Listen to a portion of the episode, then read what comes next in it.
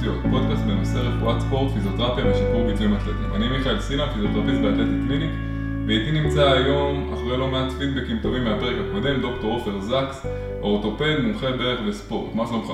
על הכיפאק מיכאל, כיף להיות פה. היום אנחנו נדבר על פציעות וקרעים במניסקוס, אז אה, ביקשו מאיתנו לא מעט אנשים. קודם כל, בואו נתחיל מהבסיס. מה זה בכלל המניסקוס? המיניסקוסים הם אה, רקמה בברך משניים כאלה, אחד פנימי, בחלק הפנימי של הברך, שנקרא מדיאלי, ואחד בחלק החיצוני של הברך, שנקרא לטרלי. הם אה, סחוסים, בעלי אופי מאוד אלסטי, שנמצאים בתוך מפרק הברך, והמטרה שלהם הראשונה והעיקרית היא לעזור בחלוקת המשקל, בחלוקת הכוחות בתוך הברך בצורה מאוזנת וטובה. והמטרה המשנית שלהם היא עיצוב משני של הברך, הם מייצבים משניים של הברך ובולמי זעזועים. מה זה משניים? משניים למי? לרצועות. כלומר, יש את הרצועות הצולבות שמייצבות, והמיניסקוסים מסייעים גם הם בעיצוב הברך. אוקיי, okay. אז בעצם לכולם יש שני מיניסקוסים בכל ברך, מדיאלי ולטרלי, והתפקיד שלהם זה לייצב וליצור איזושהי אה, פיזור עומסים נכון. ולמה אנחנו שומעים על זה כל הזמן? מה, מה קורה בעצם בפציעה במניסקוס, או איך נפצעים במניסקוס? אז אני חוזר למה שדיברנו בפעם הקודמת על ביומכניקה של הברך. הברך, בניגוד למפרק הירך, שמתוקף המבנה שלו, שזה המפרק הירך, ראש הפמור בתוך האצטבולום, כבר המבנה הגרמי, מבנה העצמות, הופך את המפרק ליציב, הברך אינה יכולה להתבסס על מבנה העצמות כמשהו אה, שיגרום ליציבות של הברך, של יציבות המפרק, ולכן כל היציבות הברך מתבססת על הרקמה הרכה, הרצועות וגם המיניסקוסים. ולכן, אה, כמו שהרצועות בברך הן מועדות לפורענות ויכולות להיפצע, להיפגע, המיניסקוסים, מתוקף אלה שאמורים לבלום את הזעזועים בברך, לחלק את העומסים בצורה נכונה ועומדים בעומס מאוד מאוד גדול, שכיחות הפציעה בהם היא מאוד גדולה, ולכן זו אחת הפציעות השכיחות ביותר שאנחנו רואים אה, בקרב אנשים שעוסקים בספורט, אבל גם אנשים שנפצעים מפעילויות אחרות, חבלות אה, מינוריות, קריאת ברך, מעבר מקריאה לעמידה, אה, תנועה סיבובית לא מתוכננת, כל הדברים האלה יכולים לגרום לפגיעה במיניסקוסים, ולכן זה משהו שאנחנו בהחלט נתקלים ושומעים עליו המון. אוקיי, בעצם בספורט, באיזה ענפים אנחנו הכי הרבה ניתקל בהם? אה, כל ענף שעוסק בתנועות סיבוביות, שינויי כיוון, אה, ספורטאי שעוסק בענף הזה חשוף יותר לפגיעה במיניסקוס, אבל אם אנחנו באמת הולכים ובודקים מהם הענפים שבהם יש הכי הרבה אה, פציעות מיניסקוס, אז הענפים המובילים הם כדורגל, כדורסל, סקי, היאבקות, MMA, כל המקצועות הללו הם מקצועות אה, שהספורטאים בהם מובילים בשכיחות של פציעות במיניסקוסים. אוקיי. אה, בעצם מגיע לך אדם שנפצע במיניסקוס, איך, איך אתה יודע שהוא נפצע במיניסקוס? איך, איך זה נראה? איך הוא מרגיש? מה, מה התחושה של אותו אדם? אז קודם כל יש את הסיפור מקרה, האנמנזה, כפי שאנחנו קוראים לה, מה המטופל מספר לך, עוד לפני שהתחלנו לבדוק אותו. הסיפור הקלאסי של אה, פציעה במיניסקוס היא תנועה שבעקבותיה מרגישים את ה... popping sensation, ככה אנחנו קוראים לזה, תחושת הקליק, הפופ אה, בתוך הברך, שלאחריה יש הגבלה בתנועה, כאב ונפיחות. אה, לאחר מכן הכאב הזה יכול להיות מוחמר במהלך היממה, שתיים, ובהמשך הזמן שלאחר החבלה עצמה, או שבמקרים חריפים שבהם גם המיניסקוס ממש מייצר אה, עיוות כתוצאה מהקרע, יש ממש נעילה של הברך. נעילה של הברך, זאת אומרת שהמטופל מאותו קליק מוגבל באישור הברך ולא מסוגל, כי, לא רק כי כואב, אלא כי יש ממש מעצור מכני שמונע ממנו ליישר את הברך. אבל זה לא רוב המקרים, ש... ש... זאת אומרת, ברוב המקרים אנשים לא ננעלת להם הברך. למזלנו לא, באמת זה המצב, מצבי קיצון שהם לא נדירים, אבל הם באמת לא השכיחים ביותר. המצב השכיח ביותר והסיפור מקרה הקלאסי ביותר זה אדם ששמע תחושת קליק או פופ כתוצאה מתנועה סיבובית, נפיחות, כאב והגבלה בתנועה מאז אותה אירוע. אוקיי, okay. ואם עכשיו בן אדם קרע את המיניסקוס, בעצם לא היה לו איזושהי נעילת ברך, הברך קצת התנפחה והיו כאבים, נמשך עם זה כמה זמן עד שהגיע לרופא וכולי.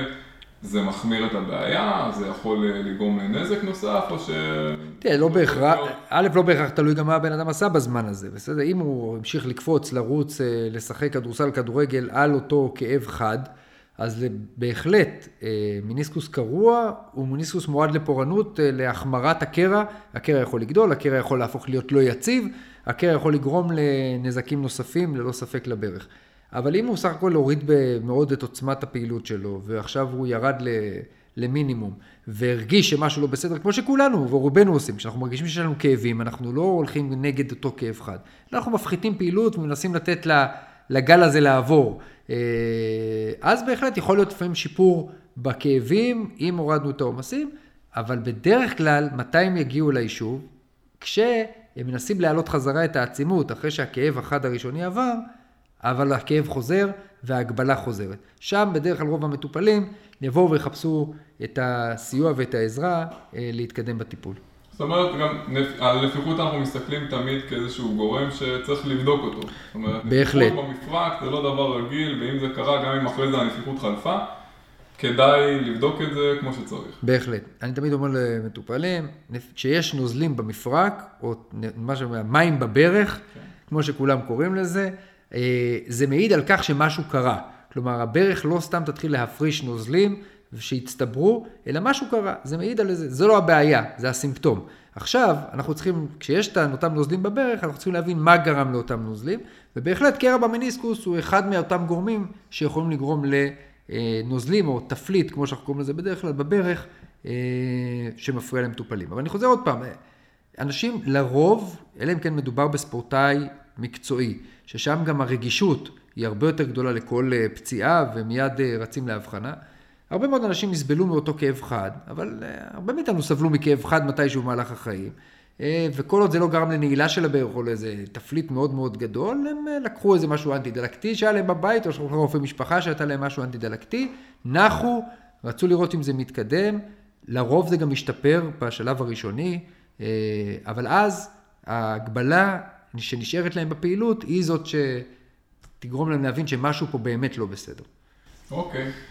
אמ, יש לך איזה שהן המלצות, חוץ מבעצם הורדת פעילות, בעצם לאדם שחושב שזה קרה לו ופנייה לגורם רפואי, מה כן לעשות? כן לחבוש, להוריד אה, נפיחות, אמ, כן, מבחינת פעילות יומיומית, הליכה, אופניים, דברים כאלה, זה בסדר? תראו, תמיד, גם כשמישהו מגיע אליי, אנחנו, גם כשהוא מספר לי, אנחנו בודקים אותו, והבדיקה אה, שאני בודק את אותו מטופל, כבר יכול להיות חשד קליני גבוה כבר בשלב הבדיקה, שמדובר בקרע במיניסקוס. בדרך כלל זה רגישות, אנחנו מרגישים ממש רגישות על אותו סדק מפרקי, אנחנו קוראים לזה, זה האזור במפרק שבו נמצא המיניסקוס. האם זה הסדק מפרקי הפנימי, המדיאלי, או הסדק המפרקי החיצוני הלטרלי, שאז אנחנו יכולים ממש להבין שכאן מדובר בחשד קליני גבוה לקרע במיניסקוס. יש גם עוד מבחנים שאני יכול לעשות במרפאה, כדי כבר לגבש את ההבחנה שמדובר פה באמת בחשד בקרע במיניסקוס, ואז אנחנו נשלח לבדיקת MRI. מתי אני פוגש את אותה שאלה ששאלת עכשיו?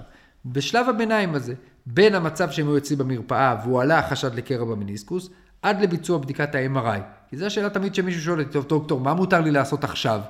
אז באמת התשובה היא שבדרך כלל בשלב הזה מומלץ שלא אה, לבצע פעילויות כגון ריצה או קפיצה או קריאה עמוקה עם משקל שמעלים עומס על אותו אזורים במיניסקוס שיכולים לגרום להחמרה של הקרע במידה וקיים.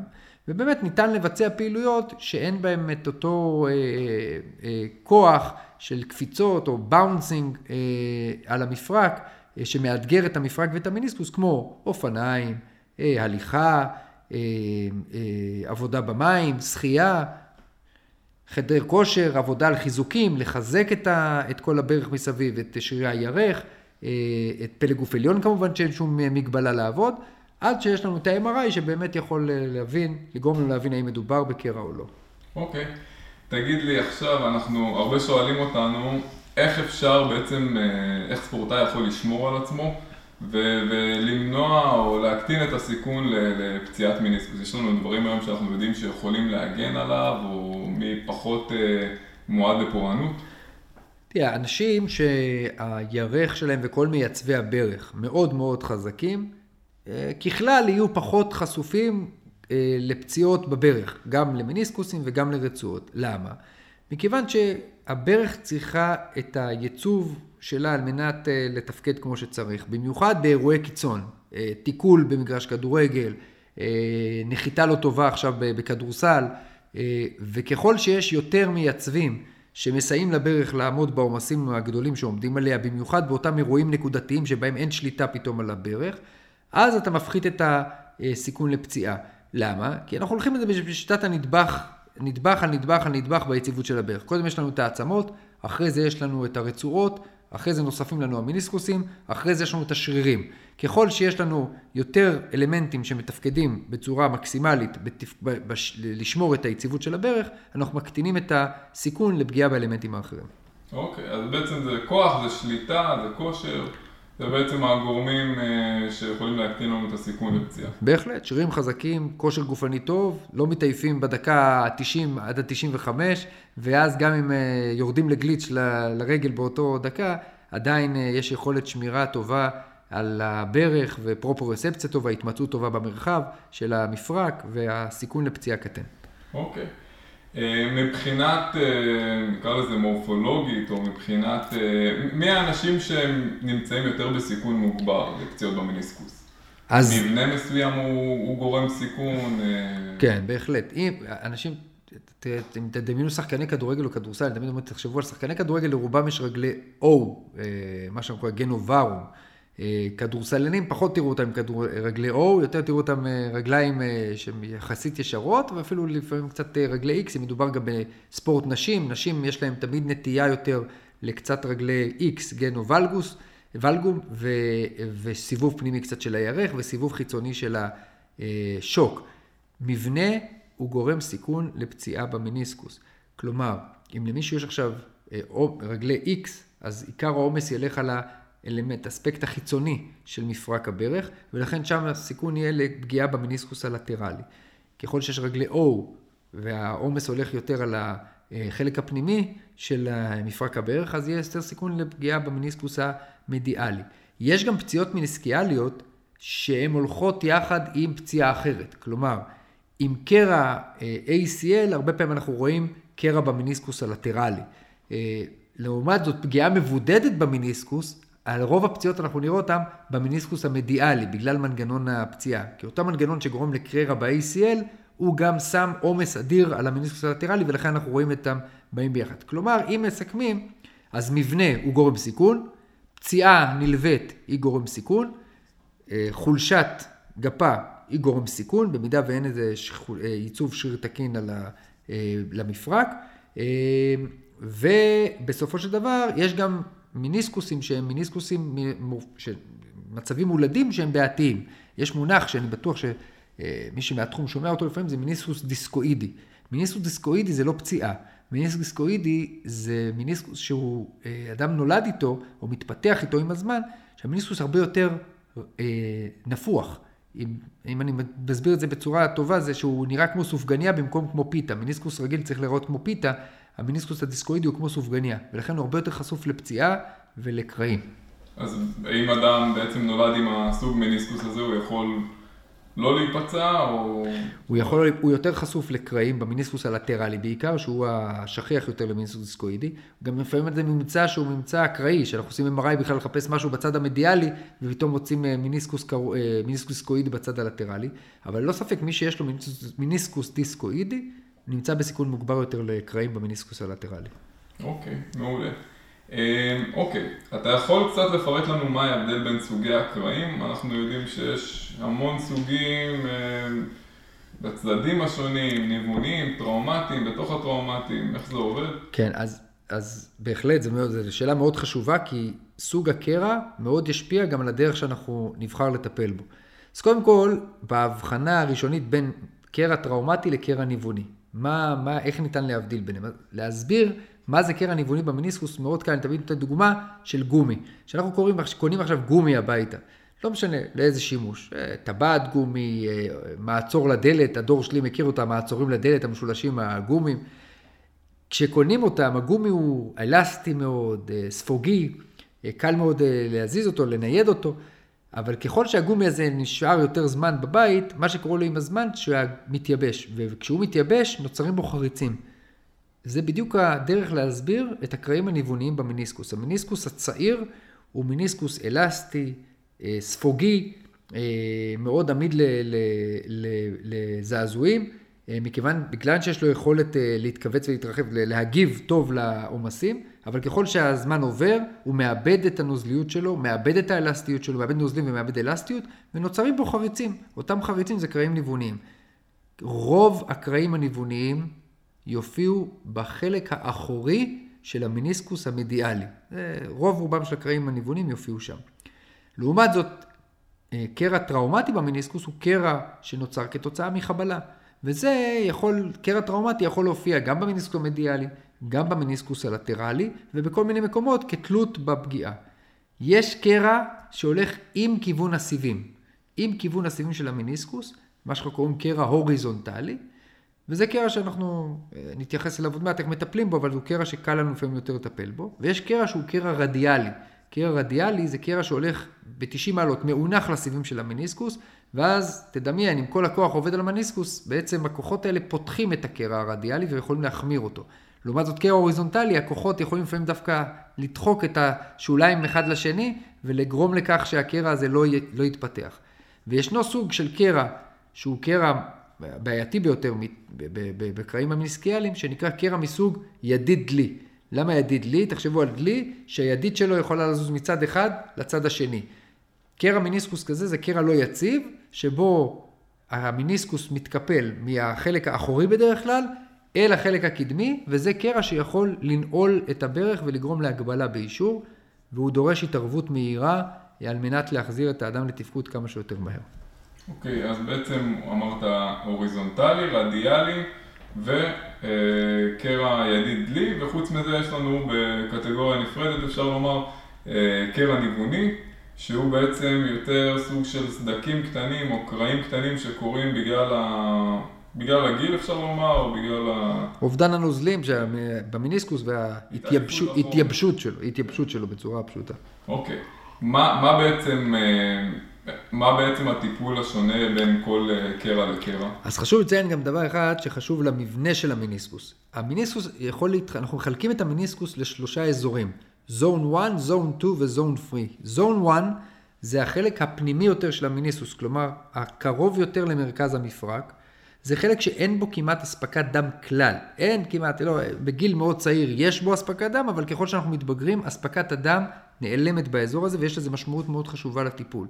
זון 2 זה האזור בעצם במרכז המיניסקוס, שבו יש אספקת דם דלה מאוד, ומאוד מאוד uh, הולכת ופוחתת ככל שאנחנו מתקרבים למרכז המיניסקוס. וזון 3 זה החלק במיניסקוס שבא במגע עם מעטפת המפרק, כאילו הפריפריה של המיניסקוס. הכי ש... חיצוני. הכי חיצוני, ושם יש אספקת דם טובה. איפה זה פוגש אותנו בטיפול? בהחלטה איך אנחנו רוצים להתייחס לאותו קרע במיניסקוס. האם זה קרע שאם נתפור אותו, ותכף נדבר על האפשרויות טיפול, האם זה קרע שאם נתפור אותו יש לו פוטנציאל החלמה טוב, אה, או שגם אם נתפור עכשיו, לקרע עצמו אין פוטנציאל החלמה טוב. אז בעצם אתה אומר שיש לנו שאלה לגבי מיקום הקרע במיניסקוס. עכשיו סוג הקרע משפיע גם על ההחלטה האם uh, לעשות ניתוח, חוץ מאמרנו, עשינו את ההפרדה של ניווני וטראומטי, ובטראומטי יש את הידית לי שלרוב ילך לניתוח. מה עם שאר הקרעים, הוריזונטלי, רדיאלי, מתי אתה תחליט לנתח, מתי לא לנתח, אז... האם יש אופציות שונות בניתוחים? אז אני חושב שקודם כל, אה, אנחנו צריכים ללכת אה, צעד אחד אחורה, בכלל, האם לנתח או לא לנתח, זו עוד החלטה שהיא לפני סוג הקרע ומיקום הקרע. קודם כל היא החלטה שנוגעת למטופל עצמו.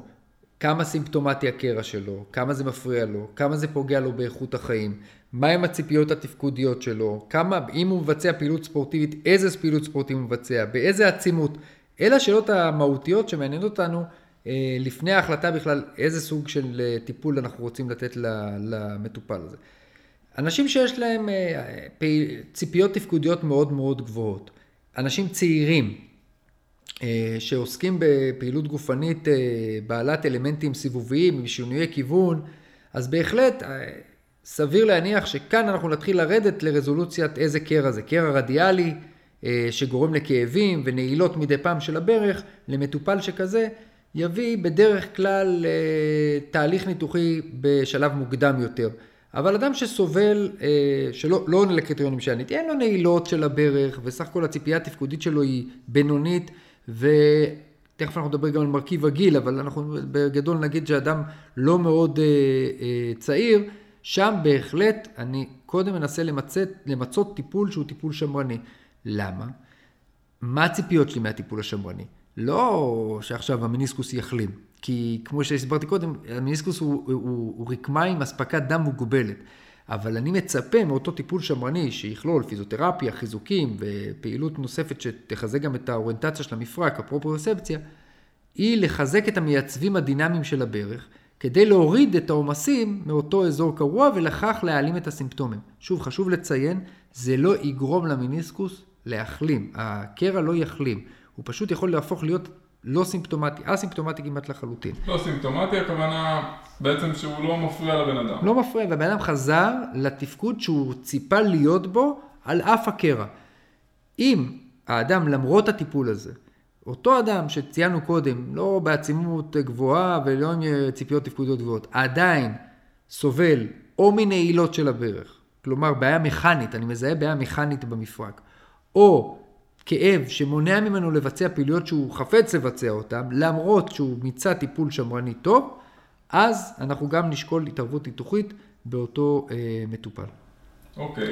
ואז בעצם בתוך האופציות הניתוחיות, אנחנו יודעים שיש כריתה, תפירה, היום מדברים גם על אה, השתלת מיניסקוס. נכון, אז מי ש... אה, זוכר פעם אה, ניתוחים או עסק בעקב אחרי הספורט בשנות ה-60, 70, 80, יודע שספורטאי שבעבר קרא את המיניסקוס, אפילו לא הייתה, לא היה את הניתוח הארטרוסקופי שאנחנו מבצעים היום, שהוא הניתוח הזעיר פולשני עם שני חתכים קטנים.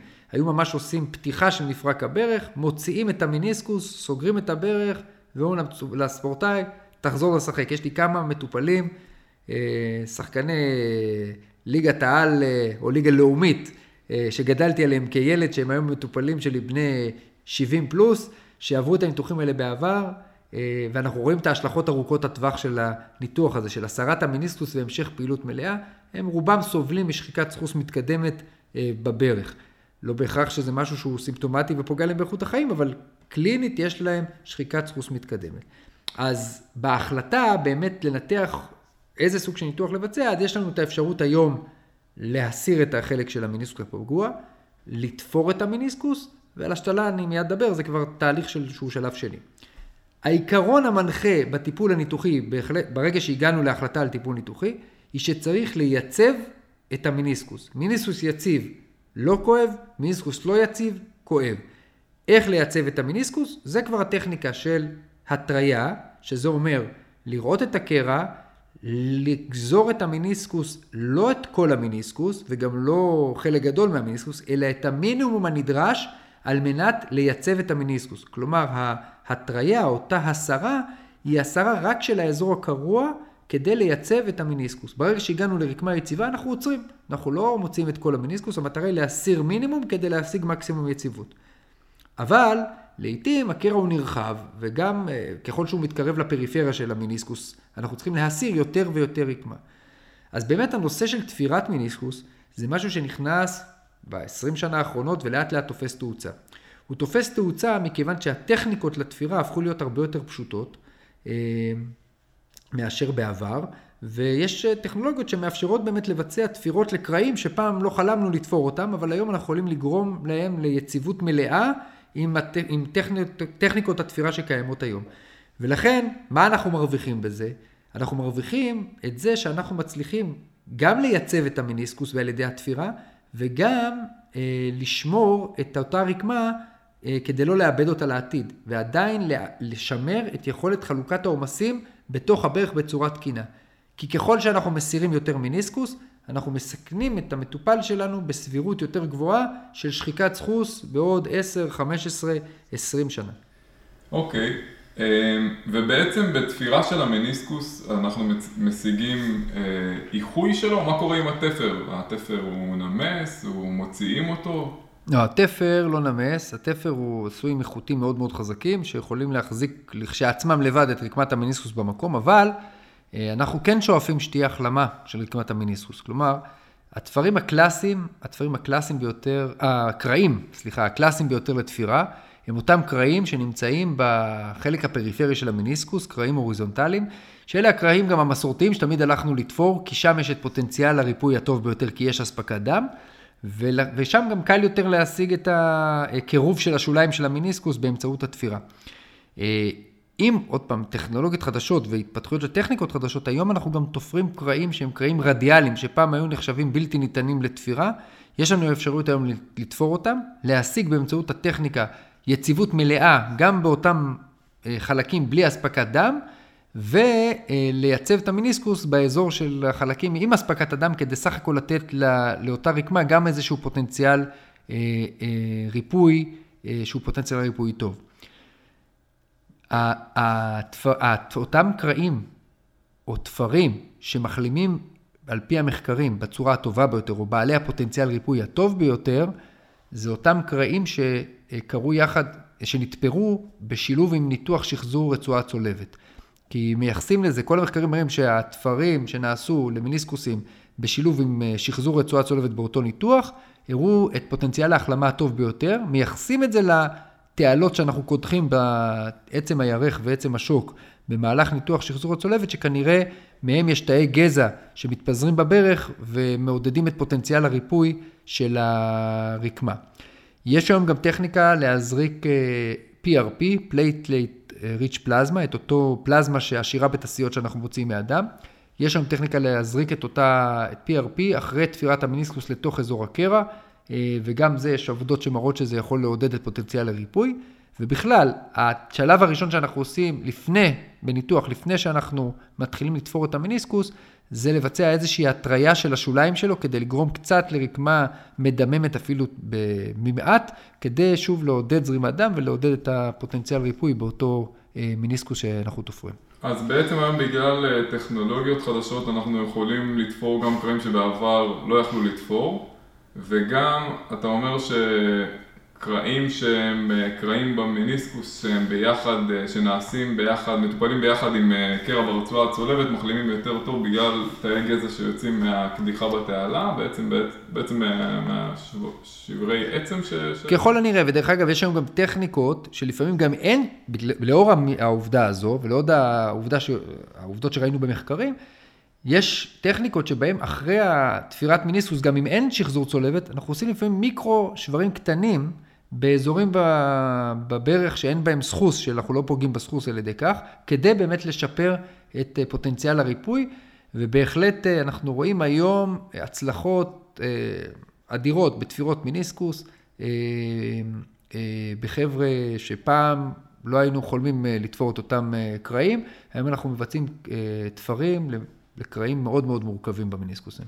מה לגבי השיקום? איך, איך שונה שיקום של... אמרת שפעם היו מוציאים את כל המיניסקוס, תחזור לשחק, זה גם ככה בשיקום. מהצד שלנו אנחנו יודעים שהכריתה של המיניסקוס הרבה יותר קל לשיקום, לעומת תפירת מיניסקוס זה תמיד הרבה יותר מורכב, יותר זמן החלמה.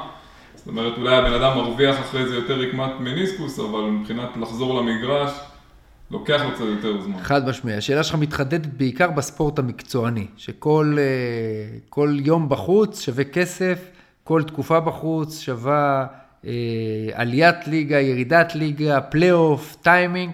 כרופא שעובד עם הרבה קבוצות ספורט במהלך השנים, אני נתקל בזה כל הזמן בלחץ של הקבוצה ושל השחקן אה, לחזור. אה, אבל אתה יודע, אני שמעתי פעם ציטוט של אה, דוויין וייד, שחקן ה-NBA, שכרתו לו מיניסקוס, עבר כריתה חלקית של המיניסקוס שהוא אה, בתחילת הקריירה שלו, ו-11 שנים אחר כך הוא אמר שזו הייתה אחת הטעויות הגדולות שנעשו, כי כמות הבעיות שהצטברו לו בברך בעקבות אותה כריתה נרחבת של מיניסקוס שהוא עבר, אם הוא היה יודע את זה אז, הוא היה מוותר על אותה חזרה מהירה למגרש, ועושה תפירת מיניסקוס ונמנע מכל הבעיות העתידיות. אבל זה ללא ספק דילמה מאוד גדולה. חשוב להבין דבר אחד, אני אתן לך קצת נתונים. מיניסקוס לטרלי, התריה של מיניסקוס לטרלי, אה, שנקרא, היא פציעה שיכולה לגמור קריירה של שחקן מקצועי יותר מאשר קרע ב-ACL. כלומר, אם בוחנים את הספורטאים ש... של הצולבת הקדמית, אם בוחנים את השחקנים שקראו מיניסקוס לטרלי, לעומת שחקנים שקראו עכשיו את ה-ACL ועברו התריה של הקרע במיניסקוס הלטרלי, הפציעה הזאת גרמה ליותר שחקנים להפסיק את הקריירה שלהם מאשר פציעה גדולה יותר ומשמעותית יותר, כמו קרע בצולבת. כך שאנחנו, גם בשחקנים... זה נתון מטורף, כי כולם מפחדים אה, מקרע ברצועה צולבת, אתה אומר... קרע, הטריה של המניסקוס הלטרלי. קרע מניסקוס לטרלי עם הטריה נרחבת יכולה לגמור קריירה של שחקן יותר מאשר קרע בצולבת. אה, זה דרך אגב נתון שלא מזמן צוטט באחד המחקרים הגדולים שיצאו בארגון המנתחי הברכיים האירופאי, שהוביל אותו דוקטור אנדי וויליאמס, אה, מנתח אה, ידוע באנגליה, שגם ניתח בארץ את מאור בוזגלו ואת מיכאל אוחנה וספורטאים אחרים. ולכן כשאני יושב עם הנתון הזה מול ספורטאי מקצועי, מול ההורים שלו ומול הקבוצה שלו, חשוב שכולם יקבלו את כל הנתונים, אה, כי תמיד הנטייה היא, דוקטור, תוריד את המניסקוס, תן לי לחזור תוך חודש למגרש, כי עכשיו, מה שחשוב זה הכאן ועכשיו, ואחרי זה אנחנו נטפל באחרי זה. אה, נמצא כבר פתרונות למה שיקרה אחר כך. אבל חשוב להבין את המשמעויות, והמשמעויות בהחלט יכולות להיות אה, מאוד מאוד מאוד כואבות. לספורטאי שמוכן ללכת לכריתה מלאה או כריתה משמעותית של המיניסקוס כדי לחזור מהר לשחק. מה לגבי בעצם ניסיון שמרני בספורט מקצועני? אנחנו, יש לנו קצת מספרים על זה? בהחלט. יש, אה, יש מחקרים שנעשו, שבדקו שחקנים שקראו מיניסקוסים אה, בחמש ליגות בחירות. אה, אספו נתונים מ-2006 עד 2016, לא מזמן נתקלתי במחקר. אה, שאסף מהליגות הבכירות באירופה, אה, פריימר ליג, אלא ליגה, בונדסליגה ועוד, אה, והראו שהשחקנים, לא מעט שחקנים טופלו אכן שמרנית בקרע במיניסקוס. אמנם אלה שעברו ניתוח חזרו יותר מהר ובדרך כלל גם יותר טוב, אבל מספר לא מועט של שחקנים טופלו שמרנית והצליחו לחזור לפעילות כמעט ללא מגבלות כלל. תלוי באיזה קרע מדובר, כמו שאמרתי קודם, תלוי מה, כמה סימפטומטי הקרע והאם יש הגבלות מכניות. ואז אפשר להתחיל לשקול באמת טיפול שמרני. תשמע, יש, יש קרעים שאנחנו לא נוגעים בהם. יבוא לי היום שחקן עם קרע בקרן קדמית של מיניסקוס לטרלי, או קרן קדמית של מיניסקוס מדיאלי, בהחלט, הדבר הראשון שאנחנו נעשה, גם אם הוא שחקן מקצועי, אנחנו נעשה טיפול שהוא טיפול שמרני. יבוא לי היום שחקן שחשדתי בקרע במיניסקוס המדיאלי, וחזר עם MRI שהראה לי קרע הוריזונטלי במיניסקוס לטרלי. אבל אין שם סימפטום, אין סימפטומטולוגיה, אני לא רואה סימפטומים, אני לא רואה כאבים בצד הלטרלי, אבל ראיתי ב-MRI קרע הורזונטלי במיניסוס הלטרלי, זה בהחלט שחקן שאני לא אמליץ לו לניתוח, על אף שה... אה, בשלב ראשון, על אף שהקרע הוא כביכול קרע משמעותי. כלומר, לא כל קרע הולך לניתוח, אה, בהחלט לא, גם בספורט המקצועי יש מקום לשקול התערבות, אבל אה, אם מסתכלים על הספורטאי המקצועי לעומת האדם שאינו ספורטאי מקצועי, ללא ספק הכמות, אה, הניתוחים שם היא הרבה יותר משמעותית, בגלל אה, אותם תפקידים משמעותיים של המניסקוס. עכשיו, אני, אני יודע תמיד שלפעמים הוודאות היא נותנת איזשהו... זאת אומרת, לפחות אם אני ספורטאי מקצועי ואני יודע שאני נכנס לניתוח, אז אני יודע פלוס מינוס מה מסגרת הזמנים שלי. זאת אומרת, בדרך כלל בשיק, בכריתה של המניסקוס מדובר על שישה שבועות, שמונה שבועות, וכשיש תפירת מניסקוס אז זה קצת ארוך יותר, שלושה חודשים, ארבעה חודשים, אפילו קצת יותר. ושזה שיקום שמרני, אין לנו איזה מסגרת זמנים ברורה, זאת אומרת, יכול להיות גם שאני אנסה לעשות שיקום שמרני, ואחרי חודשיים אני אגלה שאין, לא הולך, וכן צריך ניתוח, אז זה עוד, עוד שישה שבועות, או אם יהיה תפירה אז עוד שלושה ארבעה חודשים, וזה בעצם גורם להם לאיזושהי התלבטות בכלל אם להיכנס לכל התהליך הזה של השיקום שמרני וללכת קודם כל לניתוח. אתה היית ממליץ לשחקן, לשחקן עכשיו שהוא התחלה של, נראה סימפטומים לא מאוד חריפים, עכשיו קרע אה, שבדרך כלל היית מנתח, כן לנסות או אין, אין בכלל מה... אם מדובר בקרע רדיאלי, במיניסקוס, אה, שיש התאמה קלינית הדמייתית, מאוד מאוד חשוב, שמה שכואב לו זה גם איפה שאנחנו רואים את הקרע ב-MRI. אנחנו לא מטפלים בקרעים שאנחנו, שלא, שרואים אותם ב-MRI אבל לא כואבים. אנחנו, אם אכן יש התאמה קלינית הדמייתית, כלומר, מה ראיתי ב-MRI? זה מה שכואב לו, וזה תואם קרע שהוא קרע רדיאלי, קרע הוריזונטלי גדול. אה, בספורטאי מקצועי, ללא ספק, אני קודם, אני כנראה אמליץ קודם על טיפול ניתוחי, בלי לתת אה, צ'אנס אה, גדול לטיפול שמרני. אבל אם אין התאמה קלינית הדמייתית חד משמעית, כלומר כואב לו במקום אחד, ראיתי את הקרע במקום שלא כך תואם את איפה שכואב לו, ואני לא בטוח שזה בדיוק מה שגרם לו לכאבים, שם בהחלט, גם בספורטאי מקצועי, אנחנו נלך על טיפול שמרני, ובקרעים שדיברתי עליהם, אותם קרעים בקרן הקדמית שממש לא נרוץ לנתח, כי הסיכוי שהם יחמירו הוא לא, הוא לא מאוד גדול. דרך אגב, הנטייה לתפור את המיניסקוס, אני ראיתי את זה פעם באחד הניתוחים באנגליה, בזמנו שעשיתי את ה fellowship שלי באנגליה, הייתי באחד הניתוחים בספורטאי שעבר קרע בצולבת, שחקן כדורגל שעבר קרע צולבת ועבר שחזור. היה לו גם קרע של השורש של המיניסקוס, שזה קרע שחשוב שנדבר עליו, כי אם שורש מיניסקוס נקרע, זה בעצם אדם שיש לו שורש מיניסקוס קרוע. אה, כלומר, המיניסקוס התנתק מהמגע שלו לטיביה, לעצם... שורש המיניסקוס זה בעצם נקודת החיבור של המיניסקוס לעצם. אה, בדיוק, יש שתי, שני שורשים, יש שורש קדמי, שהחלק הקדמי של המיניסקוס מתחבר לעצם, ויש שורש אחורי, שהנקודה שהחלק האחורי של המיניסקוס מתחבר לעצם. אנחנו רואים לפעמים פגיעה בשורש האחורי של המיניסקוס הלטרלי או המדיאלי, שממש מתנתק מהעצם. אדם שיש לו קרע בשורש מיניסקוס, חשוב להבין את המשמעות. כאילו אין לו מיניסקוס. למה? כי המיניסקוס בעצם אה, הוא נמצא שם, אבל לא עושה את תפקידו, כי הוא לא מעוגן לעצם, ולכן הוא, הוא לא מחלק את המשקל, לא עושה חלוקת עומסים כמו שצריך, הוא לא בולם זעזועים כמו שצריך, והוא לא מייצב את הברך כמו שצריך. לכן זה, זה קרע שבדרך כלל דורש התערבות ניתוחית. אבל לחזור למה שסיפרתי, הייתי בניתוח של ספורטאי מאוד מאוד מוכר, שהיה לו קרע בצולבת, קרע בשורש של המיניסקוס הלטרלי, אבל תוך כדי ניתוח גם ראינו שיש לו קרע אה, לא קטן במיניסקוס המדיאלי, אה, אבל הקרע היה נראה קרע ישן, וגם לא הייתה התאמה כל כך קלינית, זאת אומרת לא כאב לו שם מעל המיניסקוס המדיאלי, אבל היה קרע לא קטן שכמעט עירב את כל המיניסקוס המדיאלי. ועל אף שהקרע לא היה סימפטומטי, אה, הבחור, הרופא שניתחתי איתו, בחר לשים לו שם כמעט 11 תפרים על אותו מיניסקוס. והסיבה שהוא עשה את זה, היא מכיוון שהמיניסקוס הוא מייצב משני משמעותי בברך, הוא התעקש לתפור את המיניסקוס, גם למרות שלא הייתה התאמה קלינית הדמייתית, כדי לתת לשתל של ה-ACL, או שתל של הצולבת שהוא עשה, את הפוטנציאל הטוב ביותר להחלים מבחינת יציבות. והוא אומר לי, אתה יודע מה, you know what offer, if it will hurt him, I'll take it out in four months now. אה, יכאב אני אוציא את זה עוד ארבעה חודשים. כמובן שבסוף לא קרה, וזה באמת החזיק אה, מצוין. אבל זה עוד שיקול אה, כן לתפור או לא לתפור מניסקוס. זאת אומרת, רק בשביל לתת יציבות נוספת לשתל של הצולבת, כדי, בשביל הזמן ההתחלתי הזה שאנחנו יודעים שהוא מאוד חשוב, וגם יש איזושהי... ברור, אבל אוקיי, כמובן שאנחנו בשאיפה, כשאנחנו תופרים משהו שלא נצטרך... כן, ברור. תראה, היום בבוקר אני ניתחתי שחקן כדורסל בן 15, עם קרע בצולבת, אבל הצולבת היה החלק הכי קל ופשוט בניתוח. היה, לו קרע ידיד לי, מאוד לא יציב, במיניסקוס הלטרלי.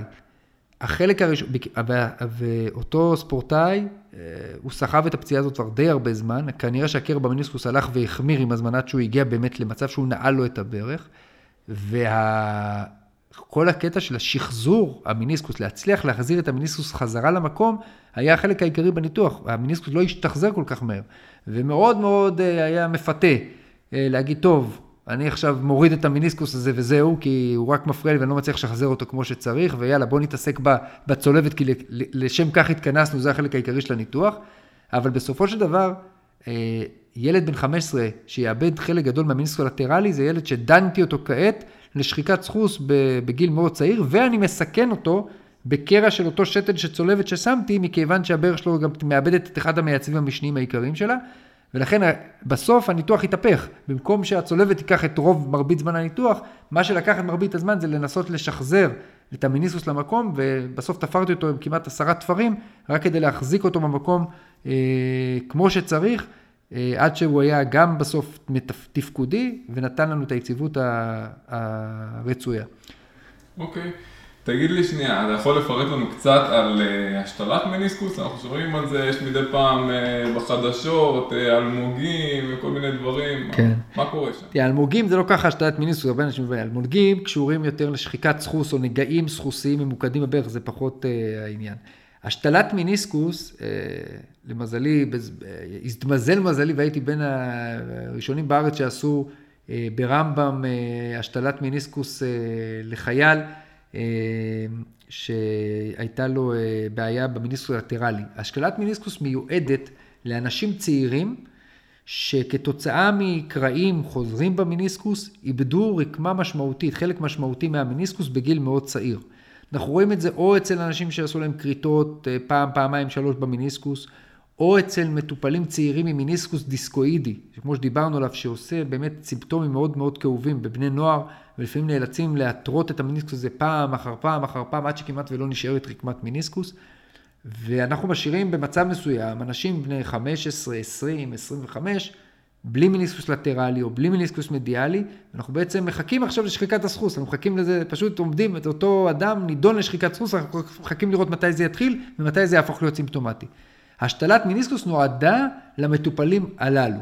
והשתלת מיניסקוס זה שתל מרקמה, זאת אומרת מגופה, מתורם, ויש בנק רקמות, אנחנו שולחים את ה-MRI של המטופל לגופים שעושים, מתעסקים בכל מיני של בנקים של רקמות אה, בארץ, אין לנו כל כך, יותר מתעסקים בגרמניה או בארצות הברית, הם מחפשים מיניסקוס שתואם בדיוק את המידות של אותו אה, מטופל, וברגע שמאתרים אותו הם שולחים לנו אותו, ובעצם אנחנו משתילים את המיניסקוס. ההשתלה היא לא פעולה מאוד מאוד מורכבת.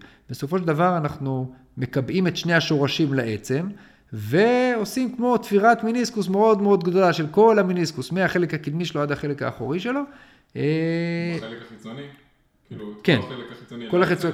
לא, שני השורשים, שורש קדמי ושורש אחורי לתוך העצם, בתעלות לתוך העצם, וכל שאר המיניסקוס נתפר אל הקפסולה המפרקית, כמו שהמיניסקוס הנתיבי, כמו המיניסקוס המקורי שלנו, שהוא מקובע בשתי נקודות לעצם, ושאר המיניסקוס תפור לקפסולה המפרקית, למעטפת המפרקית, אז זה בדיוק אותו דבר. העניין הוא שזה לא מיניסקוס אה, חי, חי וגם לא האורגינל, כן. אז צריך לקחת בחשבון שמבחינת הפעילות שניתן לבצע על המיניסקוס הזה צריך... אה, לקחת את זה, take it easy. בוא נגיד שלחזור לשחק כדורגל אה, בליגת העל, אני לא יודע אם הייתי חוזר עם מיניסקוס, אה, מלח... עם מיניסקוס מושתל, אבל ללא ספק אפשר לחזור לחיים נורמטיביים לחלוטין, נטולי כאב, כולל פעילות גופנית, ללא מגבלה, למשך הרבה מאוד שנים. אוקיי, מעולה. אמ, אז בעצם יש לנו גם אופציה לאנשים שאיבדו חלק ניכר מהמניסקוס בגיל צעיר, לעבור איזשהו תהליך של אה, השתלת מניסקוס. בהחלט. יש היום דרך אגב משהו שנכנס לאחרונה, ואולי אה, שומעים בקרב אנשים יותר מבוגרים, לא, השתלת מניסקוס שדיברתי עליהם, המניסקוס אה, מתורם, זה משהו מיועד לאנשים מאוד צעירים. ישנו עכשיו מיניסקוס שהוא מיניסקוס מלאכותי, שזה פטנט ישראלי, גאווה ישראלית קטנה, שהוא נועד דווקא לאנשים שהם מעל גיל 45-50, שנאלצים לעבור כריתת מיניסקוס עקב קרע נרחב במיניסקוס, ואנחנו רוצים לתת להם איזשהו פתרון לפער הזה של ה-10-15 שנים מגיל 50 עד גיל 65 עד גיל 70, כדי למנוע מהשחיקת סחוס להתפתח, אז יש שם מיניסקוס מלאכותי, שזה מיניסקוס אה, מסיליקון, שאפשר אה, להכניס אותו למפרק. אה, בטכניקה מאוד מאוד אה, פשוטה, וכך אנחנו בעצם מנסים אה, לתת לאותם אנשים שמאבדים את המיניסקוס בגיל 45-50, אורך רוח ומושכים זמן, כדי שלא תשחק, למנוע שחיקת דפוס בברך בגילאים מבוגרים יותר. אוקיי, אוקיי, אז יש לנו השתלת מיניסקוס ויש לנו מיניסקוס מלאכותי, שזה בעצם לגילאים המבוגרים יותר, כדי לדחות בעצם את, את השחיקת. בהחלט. ועד איזשהו פתרון סופי שבסוף זה החלפת מפרק.